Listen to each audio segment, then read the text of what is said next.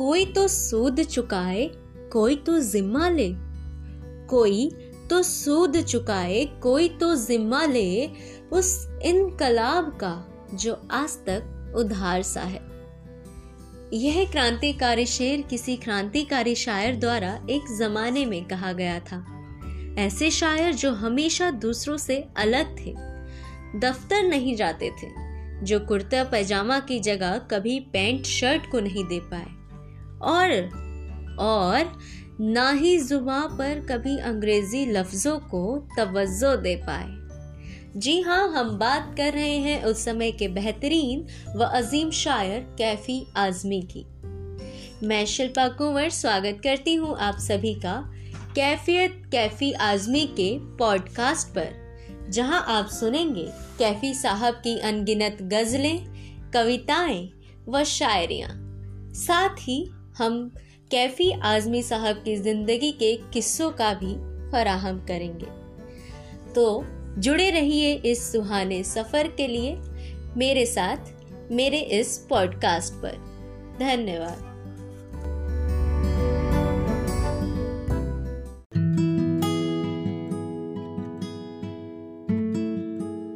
नमस्कार आदाब। मैं शिल्पा कुंवर स्वागत करती हूँ आप सभी का मेरे पॉडकास्ट कैफियत कैफी आजमी के पर। आज हम कैफी साहब द्वारा रचित ऐसी गज़ल सुनेंगे जिसे उन्होंने महज 11 वर्ष की उम्र में लिखा था।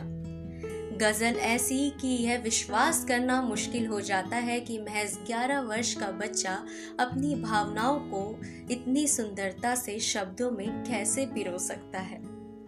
आइए सुनते हैं यह गज़ल।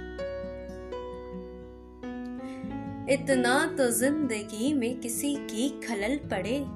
इतना तो ज़िंदगी में किसी की खलल पड़े। हंसने से हो सुकून, ना रोने से कल पड़े। हंसने से हो सुकून, ना रोने से कल पड़े।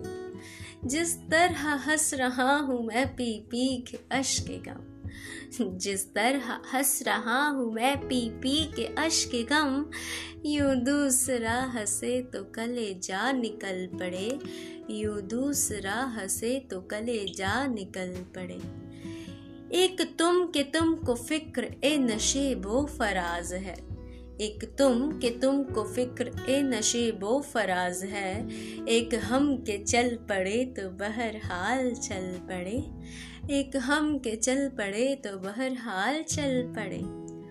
मुद्दत के बाद उसने जो कि लुत्फ की निगाह, मुद्दत के बाद उसने जो कि लुत्फ की निगाह। जी खुश तो हो गया मगर आँसू निकल पड़े। जी खुश तो हो गया मगर आँसू निकल पड़े।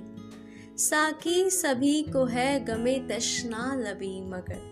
साकी सभी को है गमे तश्ना लबी मगर, मैं है उसी के नाम पे जिसके उबल पड़े। मैं है उसी के नाम पे जिसके उबल पड़े। धन्यवाद। कृपया लाइक कमेंट करके हमें ज़रूर बताएँ कि आपको यह गज़ल कैसी लगी। और जुड़े रहिए हमारे पॉडकास्ट से। कैफी साहब की अन्य शायरी, गज़ल व कविताओं के लिए। धन्यवाद।